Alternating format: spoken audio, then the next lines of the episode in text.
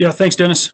Um, welcome, guys, to another round of football talk here in New Mexico. Got a great guest tonight, back judge Tyree Walton. Could you move our our opening page there, Dennis, so I can uh, look at Tyree's resume, which is like crazy impressive. Uh, Tyree started calling football back in 2008. Uh, in 16, he was RMAC Football Official of the Year. Um, worked semifinals, Division two national championships. In 16, he also gave uh, his first taste of D1 football, working a couple of Mountain West and Southland games at back judge. In 17, he was called up by Greg Burks uh, to the Mountain West Conference for a full time center judge. Uh, worked a conference championship game in the Military Bowl. Uh, Tyree was fortunate enough to work six games at back judge before the league ended in the uh, uh, XFL. Um, Big 12 conference. That's where he's officiating at now or going to be in the fall. Um, family man, semi pro football.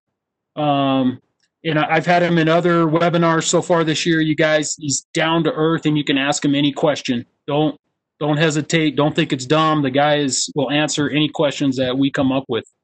And uh, Tyree, it's all yours. Thank you for coming on. Appreciate it.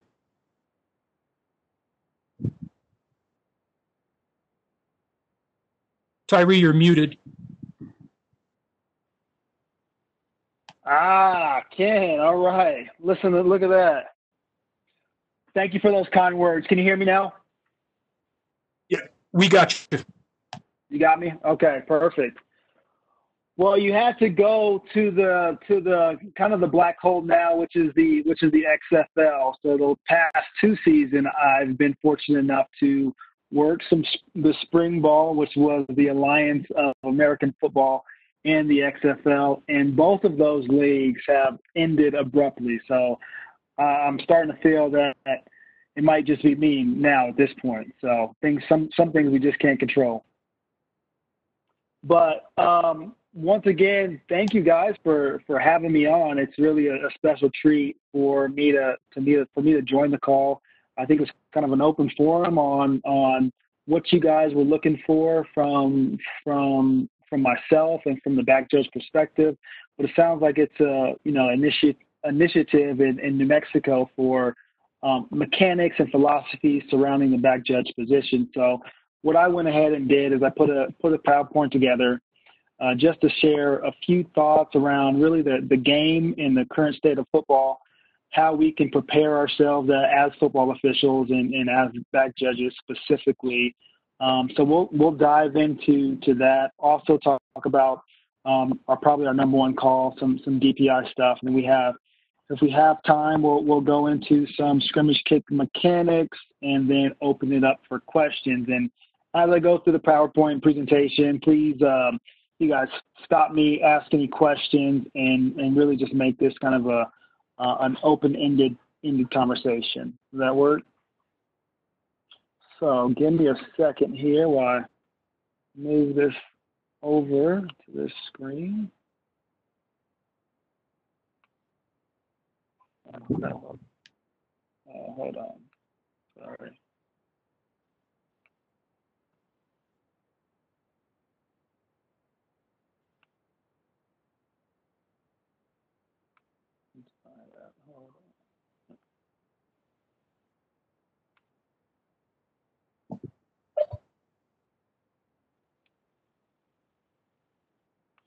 One share. All right, here we go. Ken, Dennis, can you guys see that? Yes, we can. And we appreciate you taking your time tonight, Tyree. Thank you. Oh, my pleasure. My pleasure. I love love doing this stuff, and I'll and I'll be happy to join you guys any anytime. So first of all, I thought this was just a, a a funny picture of me because really here in this picture, this was in the uh, the Alliance of American Football, the AAF last last year. And as you guys can see, I am bundled up to a T, and it was probably maybe 30, 40, 40 degrees out outside. So I do not play when it's cold. I'm, say I'm too small for that. So I think it's uh, look good, feel good and feeling good is, is, is being being warm and officiating. So so don't judge me here, and also don't judge the PowerPoint presentation. So not the greatest, but we'll we'll go through it. And, and like I said, everything that I have tonight is has been taught to me or taught you know by other great officials, and and I and I'm just happy to to pass that knowledge back. So again, current current center judge, but really grew up and, and have a fine um, passion for the for the back judge position.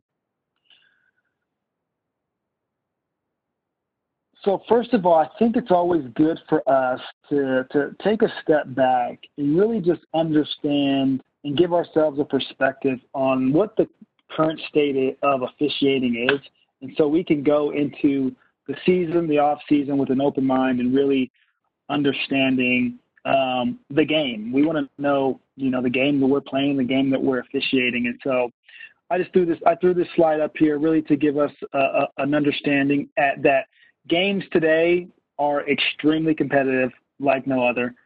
Fan bases are are passionate.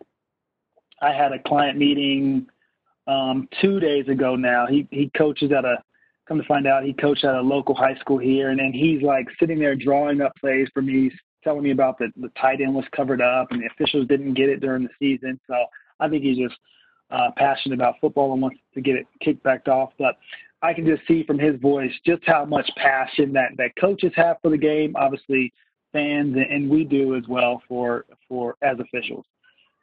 Um, everyone, you know, from top to bottom, under pressure to, you know, get plays right, whether that's to, to score touchdowns or just get plays right from an officiating standpoint. Now, uh, I know the high school officials. Ken, you guys can tell you can tell me if um, you guys are starting to use the O2O, the official to official communication in the high school game in New Mexico. Is that right? Yes, we just got that passed uh, to officially use them. We were sneaking them in anyway, but yeah, now we know how valuable they are. Right. Okay. So again, and so whether it's that kind of communication, whether it's you know replay, uh, as you move up to different levels. You know, technology is so prevalent in, in, our game today, and then whether it's you know your local news or, or, or commentating, you know, media and, and it's just it's just brutal. So we're we're going to be critiqued and, and, and analyzed for for everything that we do on the football field, and then really. You know, most games or many games now, um, especially conference games, they're, they're high profile profile games. We've created a lot of rivalries, and a lot of plays are just decided on the on the last play um, of the game. So it's so I kind of wanted to just dive in here, and so with this current state of football, we are judged as officials um, by by two things. Number one, how we manage a game, and how we finish the game. So we can work three and a half really really good quarters but that last five minutes, last two minutes um, of the fourth quarter, and even going into the, you know, and going into halftime are really critical of, of, how we are viewed as officials and, and, and how we work the game. So um, just just keep that in mind because that's those are the two points that I'm, I'm going to try to touch on as much as I can as we as we go through go through these slides.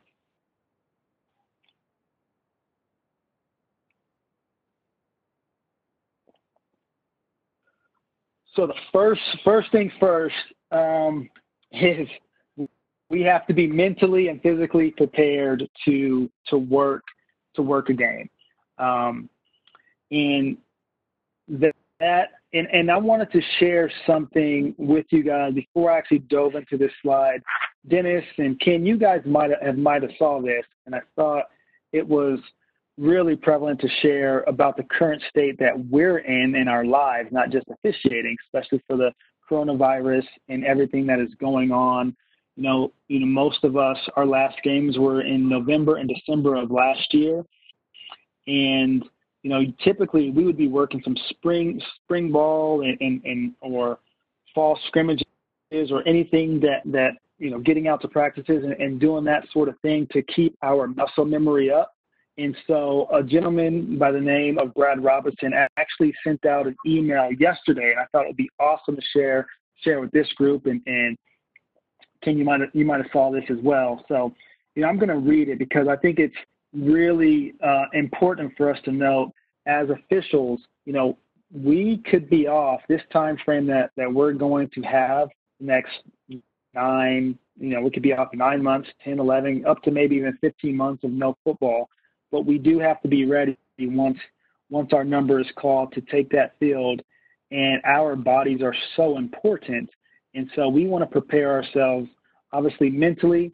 So the things we're doing now on these on these WebEx and the conference calls, but also uh, physically. So so we can quote unquote knock the rust off before before the game starts. So I'm just going to read what, what Brad sent out yesterday because I, I thought it really is be um, pretty beneficial for our, our conversation tonight. So basically, it says here, how do we best prepare for the unknown? This is likely going to be the longest off season of everyone's career. Most great officials have three things down pat rules, film, and off season conditioning. And this is an important part of our fall season preparation. So during this time, you know, what am what I am most concerned about is something that we all need to think about, plan for, and control. Planning on how to best work our muscle memory during this extended time period uh, is crucial. No gym can simulate a football field and the amount of movement a football official travels within a game. We must get in field work. So many successful officials get this critical field work during the summer months, and now more than ever, we need to endorse this aspect of preparation. With no spring ball this year and the prediction of potentially no late summer, early fall ball, all officials need to schedule time each week, several times each week, to uh, get to a football field and or similar and simulate their position movement. Start with the quick kickoffs, simulate the movement of the kickoff, transition into scrimmage plays, one after another, sim- simulate chains, balls, even interacting with, with coaches. Uh, what are you going to say to them if, if you know they're they're asking you questions and how are you going to respond to that? Move your bodies by closing, transitioning, sliding, backpedaling with quick burst, all while focusing your eyes and not allowing them to bounce. You know, I've taken, then he puts in here, he's taken pylons and other items out as a point of focus so he can work on snap and work on snaps from the 40 yard, 40 yard line and in. So you're working on getting to the goal line and breaking down and breaking down and gliding to the goal line for, for other officials. You know, do this 20 to 30 minutes or more per day. So we need to prepare to potentially be away from the game. He says, hopefully I'm wrong, but this could mean upwards of 10 to 15 months from the field for most officials. That is far too much of a gap for our muscle memory, especially for younger officials, as well as seasoned officials whose bodies aren't really getting much younger. Well, he also had a had a good point down here. It says, "What is a what is a trap?" So traps are are us thinking about where I need to be on a play, or you know when should I get to the goal line? You know, you know what's that position? So our, our muscle memory, the more time that we are off and not involved in the game of football, the more our muscle memory starts starts to fade.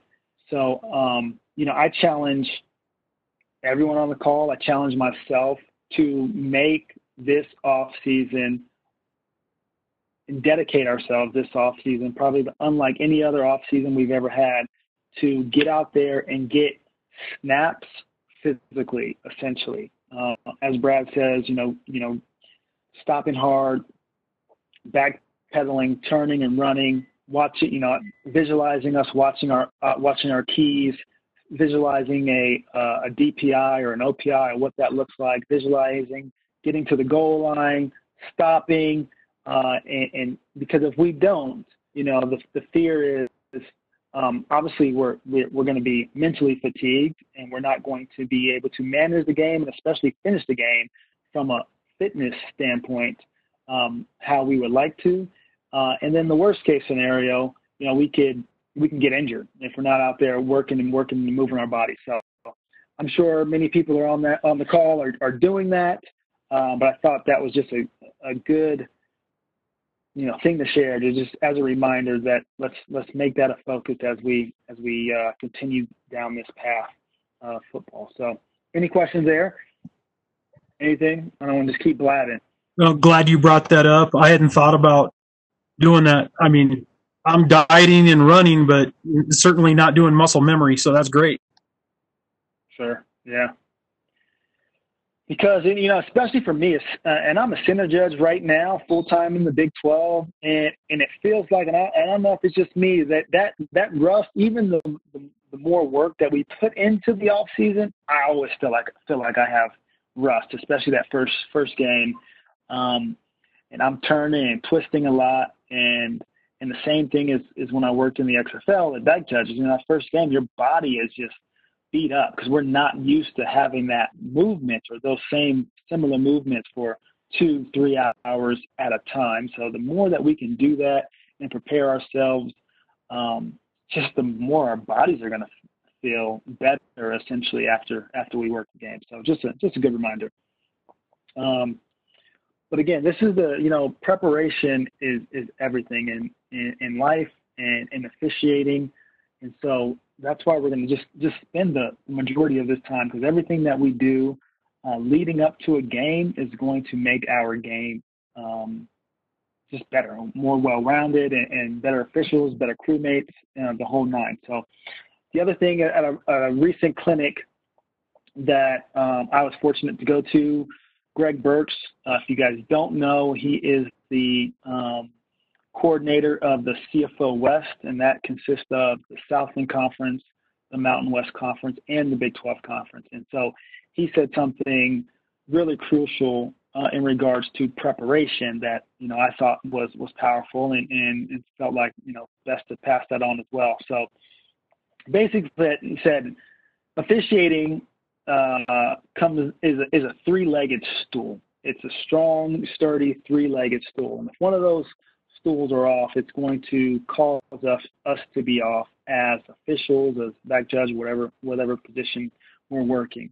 And that three-legged stool is our rules knowledge, our philosophies, and our mechanics. So, but he also um, kind of circled back and said, you know, we have too many damn lawyers. So excuse excuse me if there's any lawyers out there. Too many damn lawyers in this conference as well, because the easiest thing that we can do as officials is call everything that we see by the book. Um, so that's why we have philosophies in place to understand when when it, when things essentially are foul and when things are not a foul.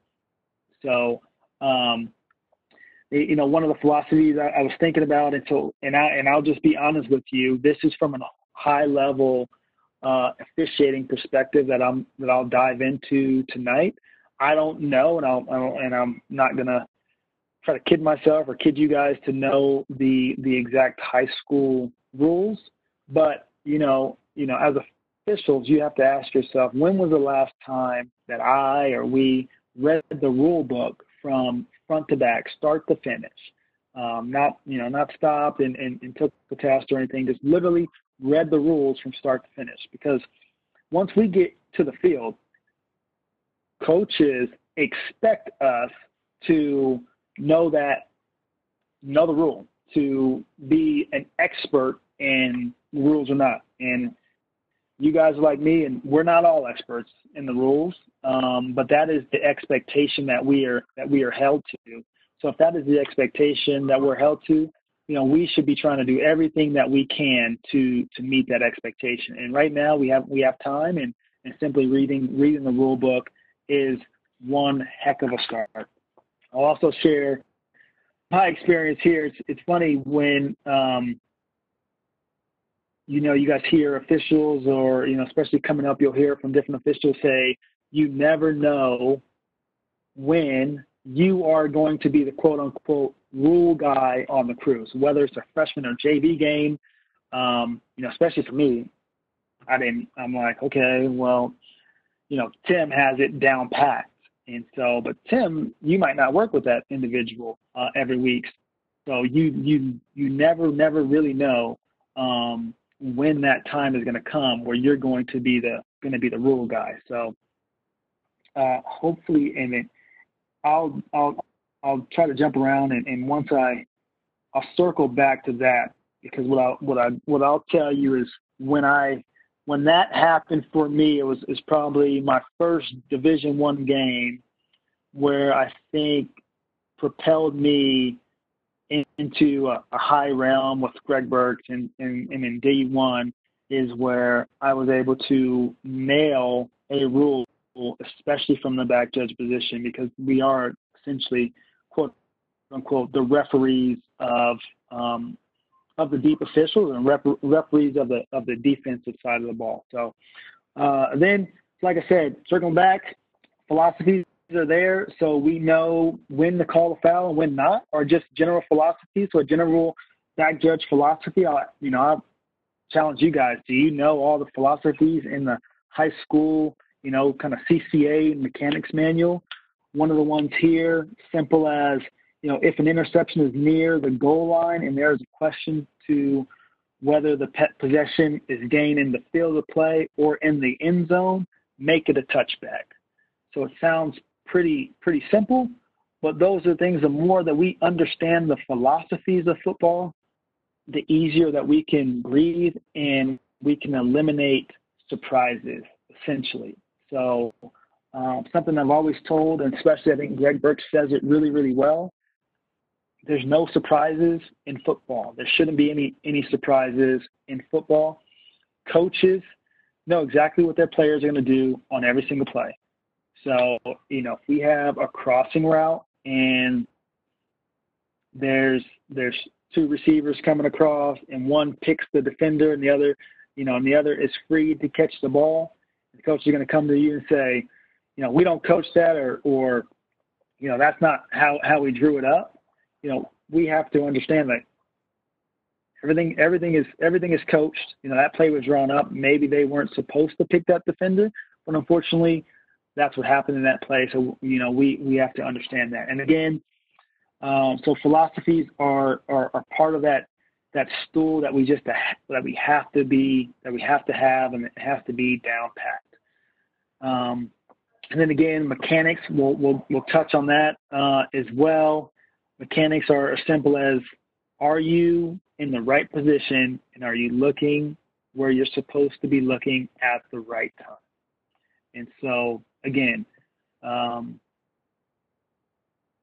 we can people can teach rules, can teach philosophies, but if you're out of position, you're going to get plays wrong, and, and that's and that's just a fact. So the more that we can get snaps, so we can develop our muscle memory, so we can ensure we're in the right position at the right time. Uh, it's going to make us even stronger as official, and especially from the from the back judge position. And then again, back judges, Jesus, and especially in high school football, run a ton. Um, and so fitness is crucial. Once our once our mind starts going, and, and we, we we're thinking about thinking about other things. Typically, typically that that affects our game and our, our games tends to waver and we're not as effective as as we should be. So that's a that's a huge focus. And if anyone is on the call that's looking to looking to move up, um, just in the general scope of officiating, you know, fitness uh, in general is a key component. How you look, do you look the part uh, to be put on the field? Do you have an athletic build, an athletic look? Um, because that, you know, gives credibility credibility right away. Uh, and then again, clock management. Clock management throughout the game. Uh, and back judge, we're, we're a crucial, crucial, crucial element um, in clock management. And so, and especially when we get down to those tight end of game situation, clock management even becomes more important. So, again, preparation prior to the season is um, something that we need to do to, to focus on. So, Ken, Dennis, anybody else? No, man. Have taking any, notes. Have any questions or thought, thought around preparation? I- I'm just taking notes, man. Good stuff. Anybody else want to jump in with a question? Riney, Riney, was that Riney Williams just sent a sent me something to approve. So what's up, Riney? Yeah, you're good. You out there? You're gonna I said that right?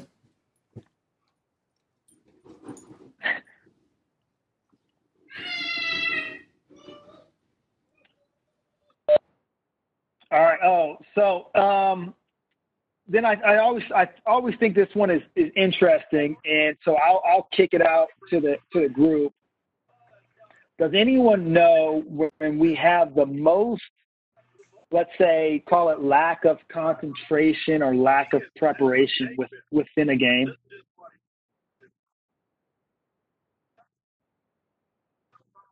When do we lose focus or have a lapse in concentration the most as game officials? I would say when you have a blowout game. That's a good During one. a- That's a good during- one. During during a timeout. Good. Yep.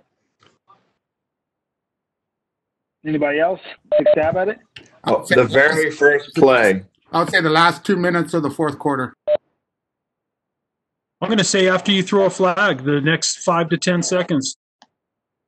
Yeah, and that's a, that's a good, good, good, good, good point. How do we how do we regain focus after we throw a flag or after we kick a call? So um, we can we can touch on that.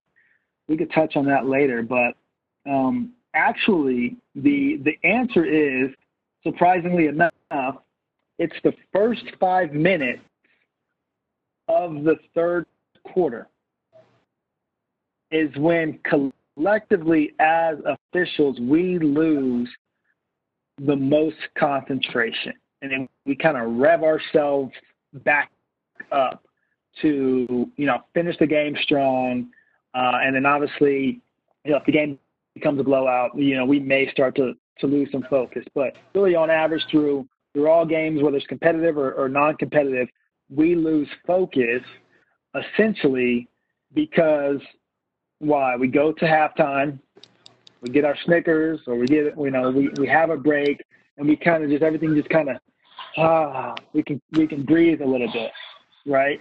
And so coming back out to that third quarter, whether you know whether it's a blowout, whether it's not, you know our our concentration level tends to tends to go down. So it's good to just to know that. Um, so we can do something. And, and, and after i made myself aware of that uh, i would say a couple of years ago you know i made that a point and a priority to do something to regain focus. But it always comes after a failure. We usually make changes after after a failure. Uh, and so actually one of my well actually the first season i was hired as a as a center judge um, probably game four or five. I'm feeling feeling really good about myself.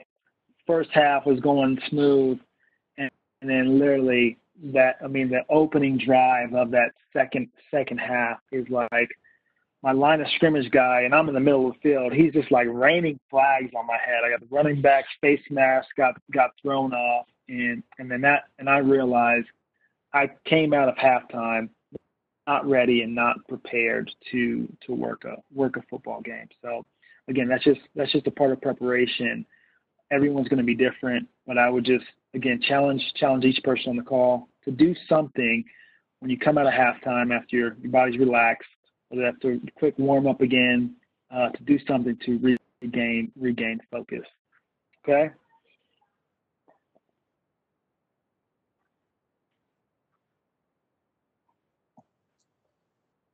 Ronnie, I still got you up there, man. I'm, I'm loving it. Yeah, I just typed to him uh, that we can't hear him. He's going to uh, put his question in on the chat room. Okay. Now my now my PowerPoint stopped somehow. Hold on, let me. There we go. I think whatever he did messed up my screen a little bit here, though.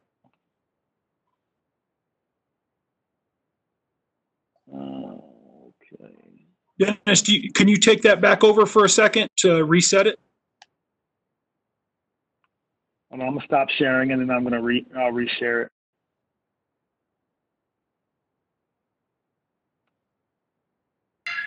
Okay, what's the problem? I, I walked out for a minute. What's going on, Ken? There we go. Okay, I'm good. We're good, Dennis. Okay.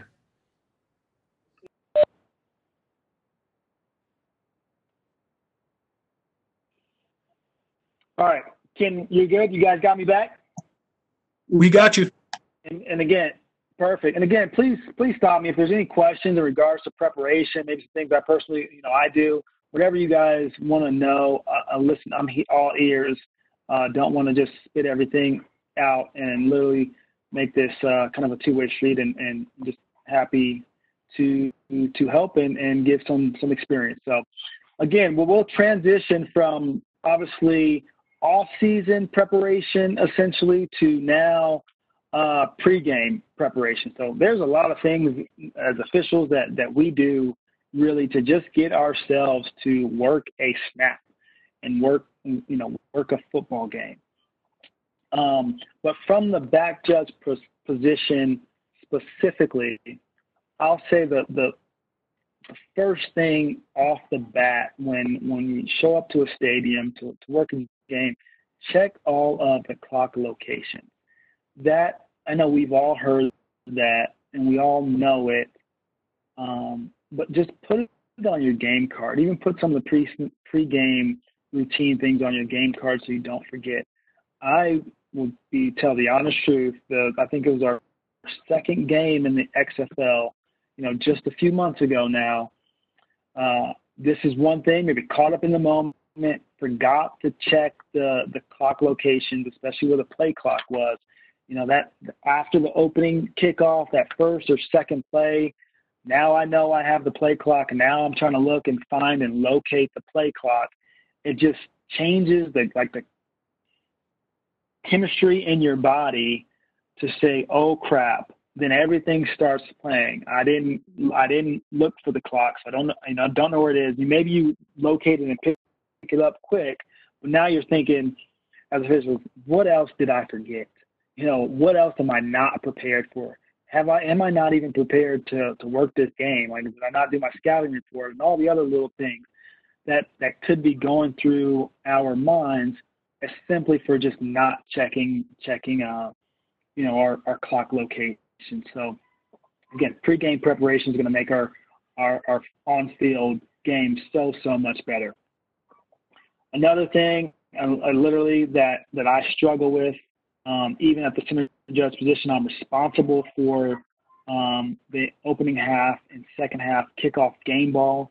But if you guys are honest and like me, almost every time we have, you know, game ball people that are hard to track track down, um, or they're off doing whatever, especially at halftime. They lose focus as well, right? You know, maybe going seeing what new hot hot girls are running around, um, and so have a conversation, uh, an open-ended, you know, conversation with them, and, and let them know how important their job is, and the expectation where you can meet them for the opening kickoff and the second half kickoff game ball, because we never know who is watching, and the worst thing is if we're starting, we're starting a, a, a kickoff late, or starting the opening opening half uh, kickoff late. And so, as at all levels of officiating, you know, they monitor the game time of how long our games are.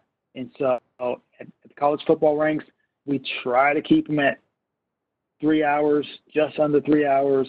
And I'm sure there's a, there's a time element there where in high school football where you guys want the, the game times to be. So no one wants to be at a, have a four hour game because it just plays into the safety of the players and us as officials too. So um, and so we're we're judged and critiqued on our game time. And as as back judges, we play a crucial element of that of how we're getting in and out of timeouts um, and how efficient are we managing the game and just getting the damn kickoff ball um, it you know plays wonders. So uh, again, simple here is meet with the play clock and game clock operators uh, prior to the game.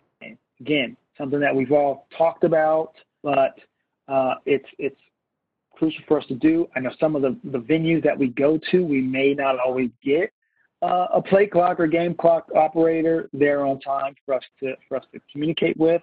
But I, I'm pretty sure that's the expectation for for them. Um, so it's highly important to just have a quick couple minute conversation with those with those operators. So Ken, I'm going to kick it back to the to the call because I, I like to hear if anyone, if there's a brave soul out there that will go through a, a back judge, maybe a seasoned back judge, for all of us to to understand what do you say to a to a, let's say the play clock operator or the game clock operator when you when you meet them prior to the game. I'm going to see if Sean will take this one. Oh, Sean, he must be the money man of the in New Mexico.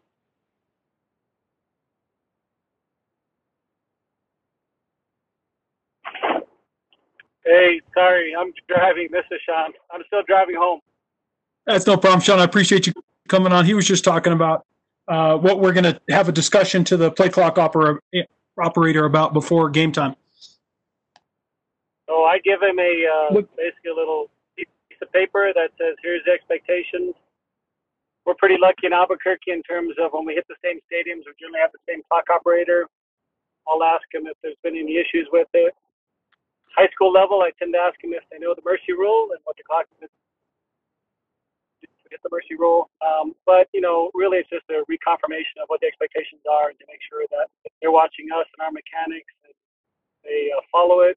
And then, and uh, I always find out who we can contact them from the field if they can't seem to read our hand signals. Who on the sideline might have a headset, and that we can contact the clock operator. Boom. That's that's money. I, I, I like that, Sean. And um, and I think that's a you know obviously you sound like seasoned seasoned official and back judge and and, and well said. Uh, I got some advice to communicate with the play clock operator a long time ago that it was it was helpful for me, especially um, uh, especially communicating with with individuals. As Sean mentioned, you know, we go to the stadium and you're going to hear that guy. You know, I've been doing this for 25 or 30 years or whatever. You know, that's that's great. So I, you know, actually, a guy from in the NFL just said, start to develop rapport. Sometimes when you when you go to a to uh, a game site, you talk to these these operators, and a lot of times it it, it can come off as, as we're barking out orders to to um, the people that are that are running the game clock, and they have such a they play such a critical element in in the efficiency in the game management as, as, as we've touched on to our games. So what I like to say personally is whatever name, hey, hey Jim, tell me how you're going to work the game today. And so to Sean's point, Jim may be, may be doing it for 25 years and literally may cover everything that we have on our sheet, and he just nails it in, as money. And then we can also thank him. You know, thank you, Jim. You are an important part of the the crew. If you work the game as you said it, as you just elaborated, we're going to have a stellar and fantastic game. Um, and if let's say Jim missed on a couple of points that that Sean just hit on, they'd say, okay, thanks, Jim. Uh, love how you how, how you're going to work the game. Just a reminder. Let's say if one of the play clocks go down, you know, just shut shut both of the play clocks and play clocks off, and I'll and I'll take it on the field or something like that. So instead of we're, we're, we do not want to go and, and, and, bark out orders. Um, you know, I think it's more of a relationship building effect when we can really truly get them get them on our team and, and and make them feel truly a part of the crew because they, at the end of the day, they really are. Does anyone have any have any thoughts on that or doing anything different? Uh, there's a quick question uh, in the chat room while we have a break.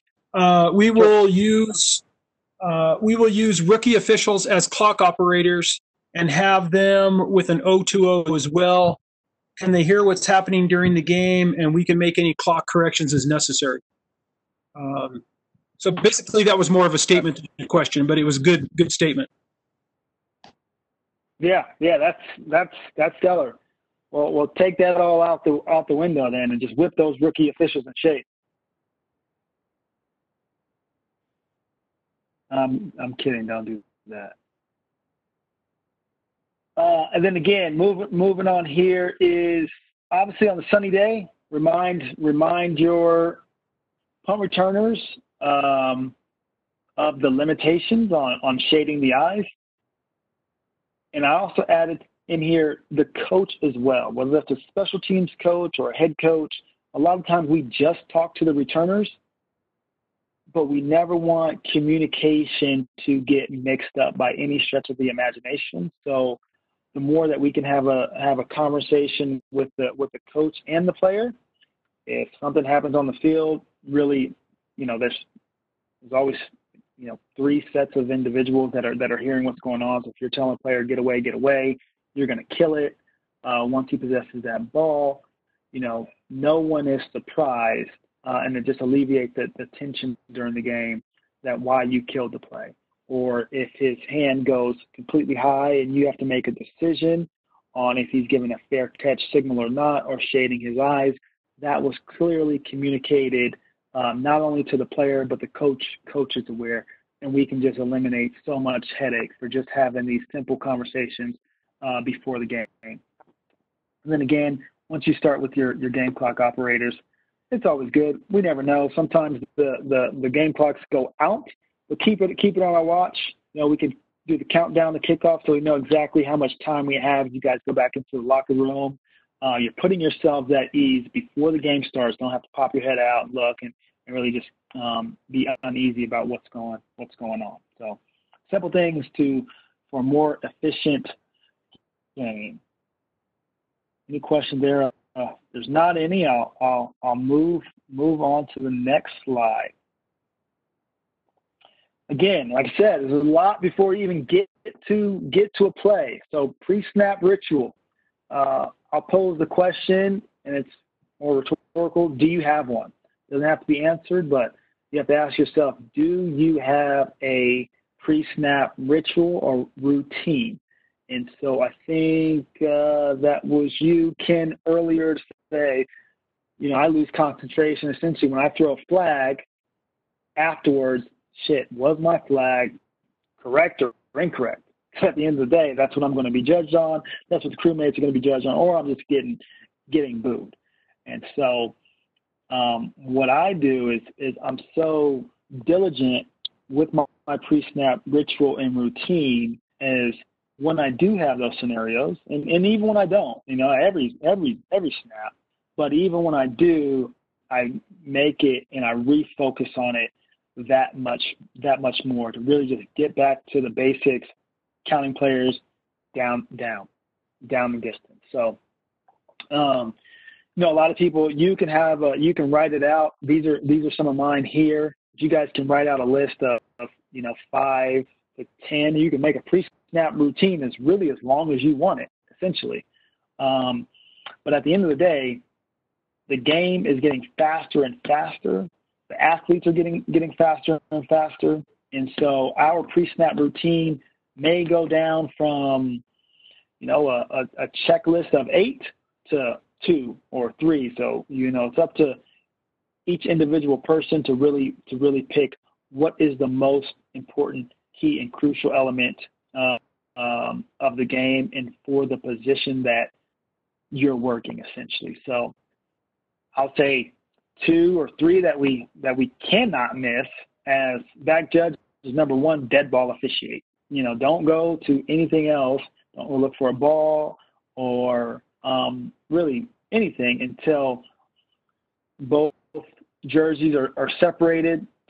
Teams are going back to their, their huddle, and we know um, that we have a clean play and, are, and we're ready to move on to, to the next play. So dead, dead ball officiating is, is such a crucial element, um, especially from the back judge position because we're, we're the deepest, so we can see everything. Uh, but then it goes down, and then, then the other, I would say the other two critical ones are to know just the down, third third down, and that we need to count count the defense. That we have 11 on defense and, and give the signal so everyone knows that we have uh, 11 on defense. other things that I like to think about, especially from a from a pre-snap routine and ritual, is my positioning and, and you know exactly you know 25 yards deep, uh, maybe a little bit little bit deeper or, or shorter in the high school ranks, but exactly where where am I going to be positioned uh, pre-snap and get there as quick as possible. The worst thing that I and that I hate seeing, especially when I go out and, and evaluate games or crews, is an official kind of walking around prior to the snap or right when the snap is, is imminent. Because I could just tell that your pre-snap routine, you were not focused on getting into position and and and and really focus on on on the next play. So so again, these are these are some of mine restricted and unrestricted players. I know the low blocking rule is a little bit different in, in high school football, but that that's also uh, and that's pretty important uh, in college football, anyways, to understand who's restricted and unrestricted from uh, from a blocking standpoint. So that's that's on there. Ken, I'm gonna I'm gonna pause there before we go into some mechanics and keys to see if see if there's any questions. I can't I can't see the chat room, so you um you let me know. Yeah, there's an official Drew that has a question. Go ahead, Drew. Okay, here we go. Um, Tyree, I got a questions about spread offense, obvious passing situations. Let's say we've got five receivers lined up, you know, three and two, whatever, right? So my my line judges have the outside guys, and that puts three guys inside. So I have my key. Let's say it's the slot guy on the strong side, right? And then mm-hmm. they they all go out for passes. So give, t- explain to me your thinking process and what you do with your eyes besides you know watching the quarterback which way he's watching what you know uh, what as that play is developing and who you're Drew? That's, that's Drew, right? Yes. Hey, Drew, man, that was, that was a, just an amazing segue, my my man, and I, I don't think I could have teed that up any any any better than than you did. I feel like, it, can you see my next slide at all? Let me let let me transition to the next next slide, and and and we're going to to dive into our visual visual mechanics, which is part of that three-legged stool that you know we kicked off kicked off the call with essentially. And so this is a standard one, and I have and, and Dennis and and and Ken, the other guys, I have this breakdown. You you guys might may have this as well. So a really good friend of mine sent me this this PowerPoint presentation that had like literally 10 slides into Drew's point or to Drew's question on where our pre-snap keys would be. And so I think it's pretty powerful. I'll be happy to send it out to, to you guys. I just took two slides off of that presentation and, and added them into mine because I think it's just the, the simplest form. So it's double double um, formation that many of our offenses and, and I would say probably 80% of the offenses that, that you know we would see in today's today's day and age and so, Drew, I'm going to circle back on that. I'm going to, I'll just knock knock this knock this off real quick, and then we'll we'll we'll transition once they they overload and stack one side. So, really, so we're all on the same same same page. Um, and Ken Dennis, if if I'm saying something that is that is incorrect from a mechanic standpoint, just let me know. Um, like I said, it's a little bit different, but it, it should be pretty pretty spot on here. But if you guys have questions or if there's any differentiation differentiations, uh, let me know. Sometimes conferences or areas may do something a, a, little bit different, and I'll be the first to say, do what your conference supervisor tells you to do. Yeah, you know, no, the worst thing no you problem. do is say, hey, Tyree, Tyree did it this way. So you got it. Um, but again, so e- easy, simple here. Back judge has the the widest man on the, line of scrimmage or widest man um, in the formation. I'm sorry, let me say, uh, to the to the line judge's side, and then the the line judge has the has the next man or, or player in. And so that's a pre-snap routine and position standpoint. So to Drew's point or question, let's say they overload. Uh, let's just take three, three, three receivers. That's that's that's that's a little bit more more common as, as well there too. So, you know, if they're they're stacked. Um, um, so, can you guys see my mouse? Can you guys Yes, see me moving yes. on the screen? You bet. Okay. So you'll ha- you'd probably have a third receiver right here, and so now they're in a triangular form. And from the back judge position, you know, I I would say here is you would still focus from a pre-snap routine standpoint. You're going to want to key in on the individual who could be fouled or has the potential to be fouled, which is most important, no matter no really no matter what the formation is. Um, because that's when you always want to understand who is pressed and who is not pressed. And so until someone is free from foul, we want more eyes on that on that individual. So this first receiver here in the formation, you know, the line judge, really the line judge and the back judge should both be keen on the individual because they're going to have a they're going to have a defender rolled up over him that's going to want to jam him and just really just mess up the whole trips formation in general. But and he can do that as long as he does that legally. But that's up to us, and so we're both going to have two different angles to really see um, was there a material effect uh, on this on this initial key and receiver. So that's from a that's from a key standpoint. Then so let's take them let's take them both over here. They're they're they're extremely super stacked on this side. You know that that's the challenge. I'll be honest of, of working uh, five man mechanics in, in football is you know there's not as many officials to to have everyone essentially covered. So again, my my first point to that would be understand who the threat is because somebody has to be off the line of scrimmage and somebody has to be on the line on the line of scrimmage for for legal formation. And so one of those receivers or two of those receivers are most likely going to be pressed and that's who we are going to want to key on from a pre-snap key standpoint. And what we say at all levels of officiating is what we have to get better on is expanding our vision. We can't be we can't be tunnel vision to lock into uh, one player and say, hey, this is my guy the whole play when someone else is just getting blown up or decleated or getting their ass kicked somewhere else on the play. So um, we just got to expand our expand our vision and broaden the horizon. So did that answer the question? I think so. Yes. Okay.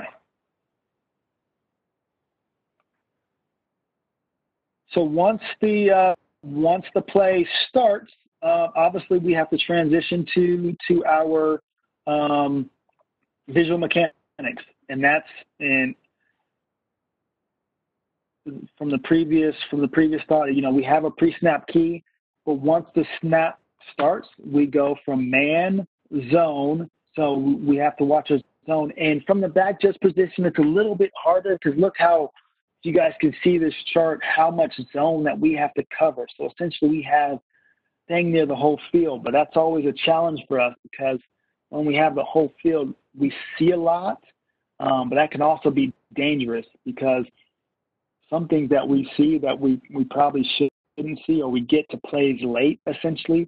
So we may think it's a foul, but really didn't have all the components to um, to have a quality foul. So it could be a foul, but we, well, we want quality fouls at, from an officiating standpoint. So I challenge you guys just be careful um, if you're working the back judge position um, to really see the whole play uh, from from start to finish. So, you know, especially in high school football, you know, it does not hurt to take a peek at the quarterback because they're typically going to their eyes are going to tell us exactly where where they want to go with the football. So that's going to help in us narrow our zone and give us a better opportunity to see um, which players can be foul or have the potential to be fouled uh, within that zone. And then, and then again, once the ball goes into the air, you know, all officials essentially we're gonna we're gonna go to ball and officiate that play the best we can. But we have to be in good mechanics to to make sure we can have sound judgments on those on those pass plays. Any questions from a from a visual standpoint, mechanics, uh, any experienced back judges do anything um, to get themselves in, in, quality positions, whether it's near the goal line or in line, or any question just from a positioning and uh, mechanics standpoint?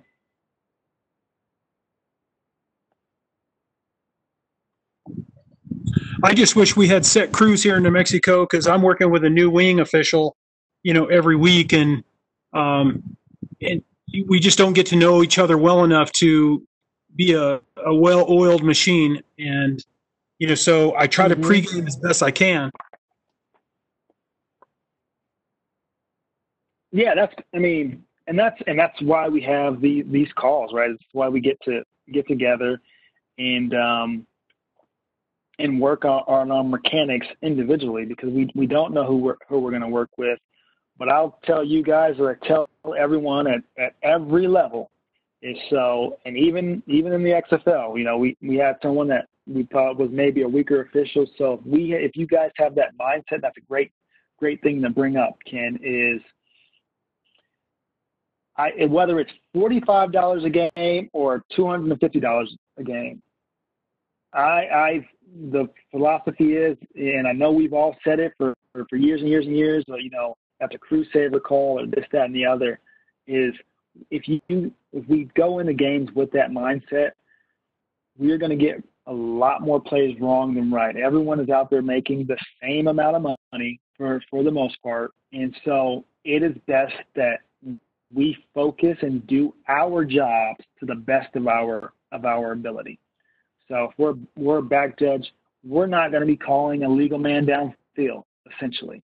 Um, and so let's but the what, we what we can do is you know we feel like we have a, a sometimes a weaker official or somebody we haven't worked with you know before and we have to overcompensate and so I think we've all fallen into that trap as we mentioned before is one of the traps so uh, just focus focus on on your game officiate the best that you can for the position that you're working for for each game. And so, thanks for bringing that up, Ken.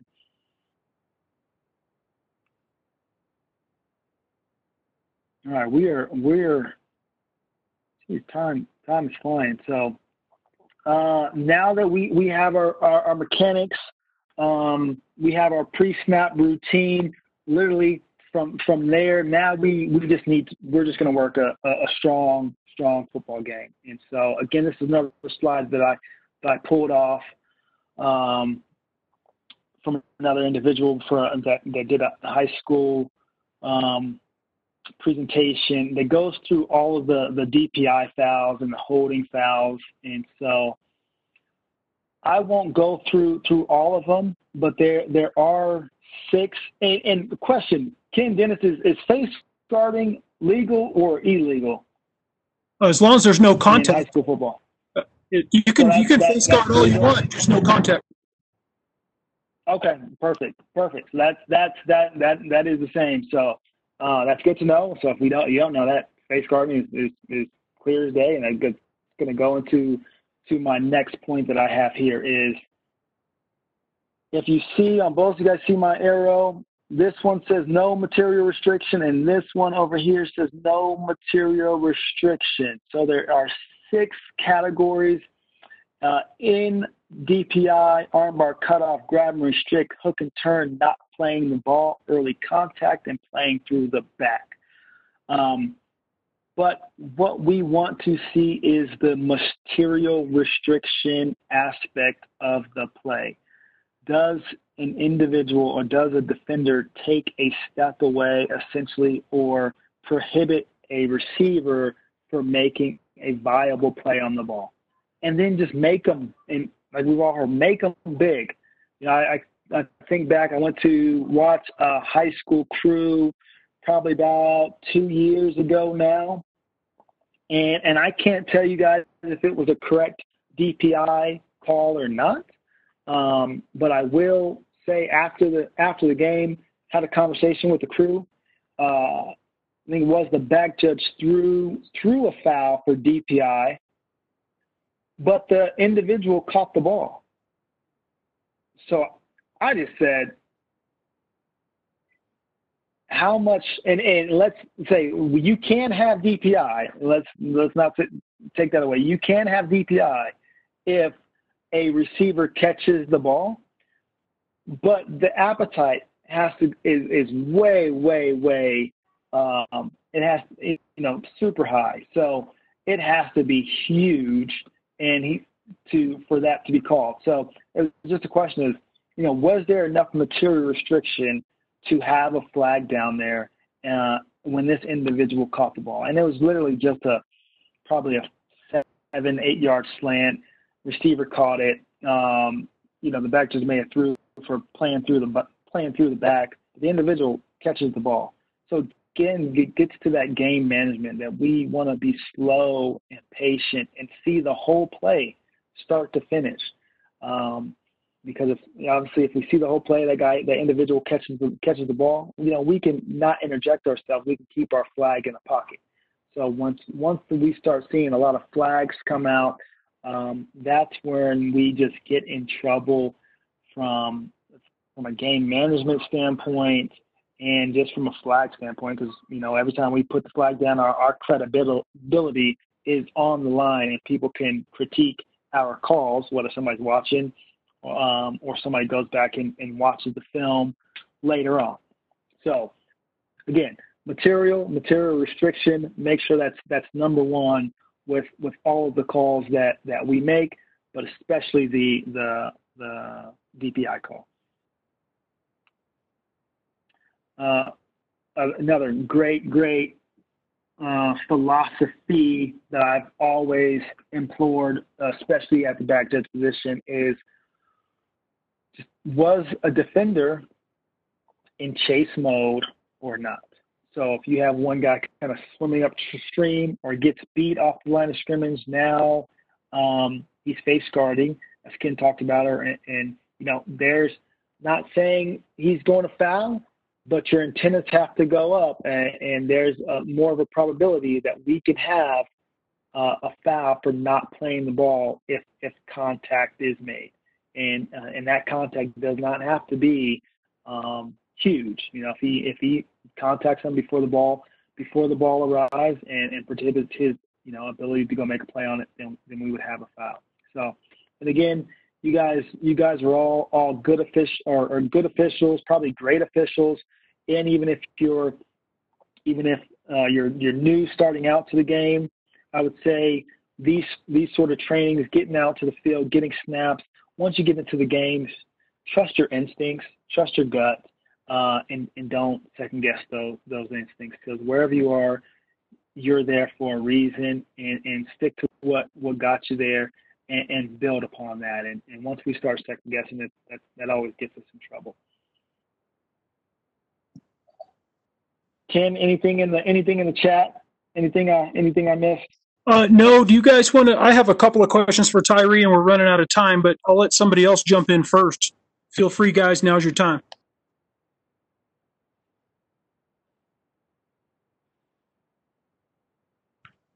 Okay, you spoke about uh, patient flag.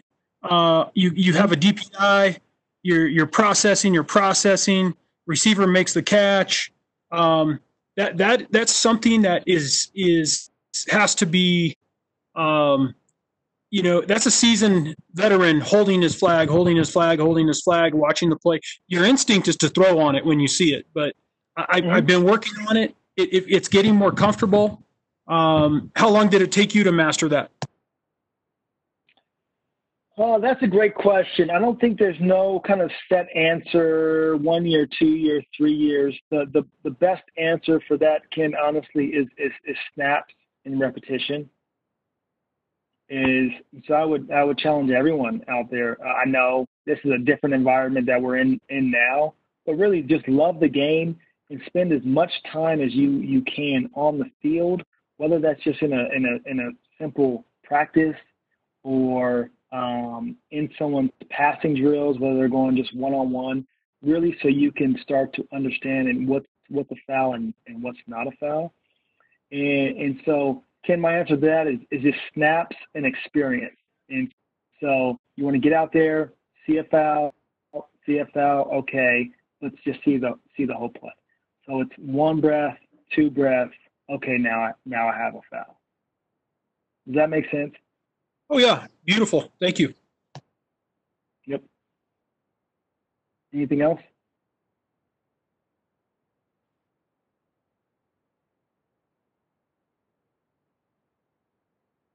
Uh, nothing in the Ken. I'll, I'll okay. I'll I'll I'll touch on OPI. I think it's, it's I think it's important and and just honestly at every level, just to be blunt, we suck at OPI. All officials, we care who it is. Our crew, I think we had two incorrect calls right off off the bat uh, for offensive pass interference, and we're like, we're not calling that calling that anymore. And so I sucked at Uh, offensive pass interference for for a long time until somebody came along, and that's why I didn't even put the categories up here for for offensive pass interference. It doesn't matter. So I will will let you guys know offensive pass interference. If you can simplify it, this is the easiest way to simplify it. Was the offensive player creating an advantage for himself or for a teammate? I'll say that again creating an advantage for himself or a teammate. So if that individual runs downfield, blocks, comes back, the ball doesn't get thrown to him, the ball goes up other you know, somewhere else. To Ken's point, you know, snaps and repetitions, we're gonna see that. Oh, that was that was only pass interference. Quarterback throws throws it to the other hash. You know, that's a great opportunity for us to go up to um, that receiver and say, hey, if that ball comes to you, that's a foul, or you created enough separation from that defender that that would be a would be an offensive pass interference. The other one is a pick pick play. Um, so it's for a teammate. So he, you know, comes across, you know, tries to bump out, blocks another blocks another player uh, or defender. So his teammate is open for a pass. That's that should be a foul. I was thinking way too much for categories like an arm bar thing. I wanted to place OPIs in, into different segments of category until I just figured out to Ken's point, experience. Okay, I see a lot of fouls here because the because the offenses try to get, get trickier and trickier. But when can I decipher to when the heck do I put my flag down or not? Um, and so those two things is, is just really advantage, disadvantage, and and, and just a just a good reminder for us. So, Ken, I'm sorry. I thought we were going an hour and a half. I'm going to skip through, go straight to the questions and question questions. Uh, can dive back into my experience or whatever you guys want to want to talk about. Um, but just an overview, managing the game overview. Be great dead ball officials. If so, plays during the play or calls during the play. You know, we're going to miss those. Um, some of them don't even have to be called, but the ones that are always going to get in trouble, that are always going to get on, on, a highlight call or get to the AD or whoever, are those tar- targeting fouls or the safety fouls, uh, and especially those dead ball late after the hit action that, that are clearly avoidable and that we clearly cannot miss as officials. Um, again, reminders, play clock, game clock, back judge, be all over it, stay all over it, be, be great at it. Um, and then the last thing is get the big ones. Oh man, it was a great presentation. Um, you know, we in our other, you know, in the CFO calls we have, we break down stuff a lot more, and we we spend what 15, 20 minutes on one play. So I wish we had more time, but I, would love Yeah. any, of you- any of you guys out there that have a question for Tyree, please. Now's your ch- now's your chance. Ask a Big Twelve official.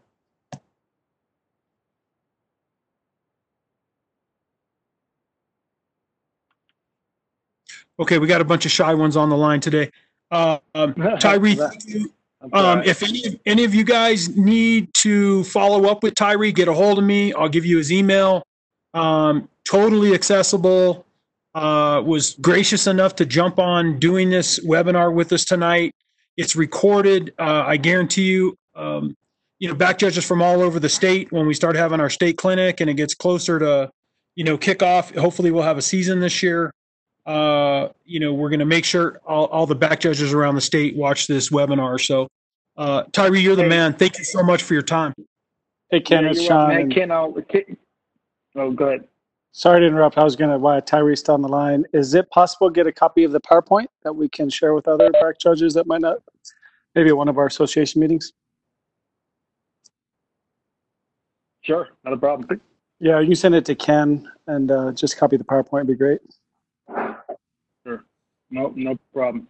Thank and you. I'll Sean. also say this: Ken, Ken, Ken knows, Ken knows how much of a you know I, I soak up soak up plays. So I, you know I'll throw it out to to to you guys out there. You know, as he mentioned, feel free to get a get a hold of me if you want to send me plays. Dive dive into them together. We could talk about mechanics, rules, uh, positioning, whatever whatever you want to talk about from uh, from a play standpoint. I always feel like um, it's always good to see ourselves on film.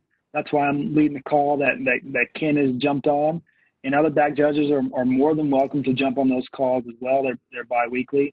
Um, but it's, I, I, I love just watching ourselves work because we can, we can watch, you know, NFL games or whoever else, and we may not put ourselves in those positions. So, you know, it's always good to say, I'm in this position and how can I, how can I get better? So, if any guys want to want to reach out to me just to, to work and, and try to get better, I'll be more than open and happy and willing to to help.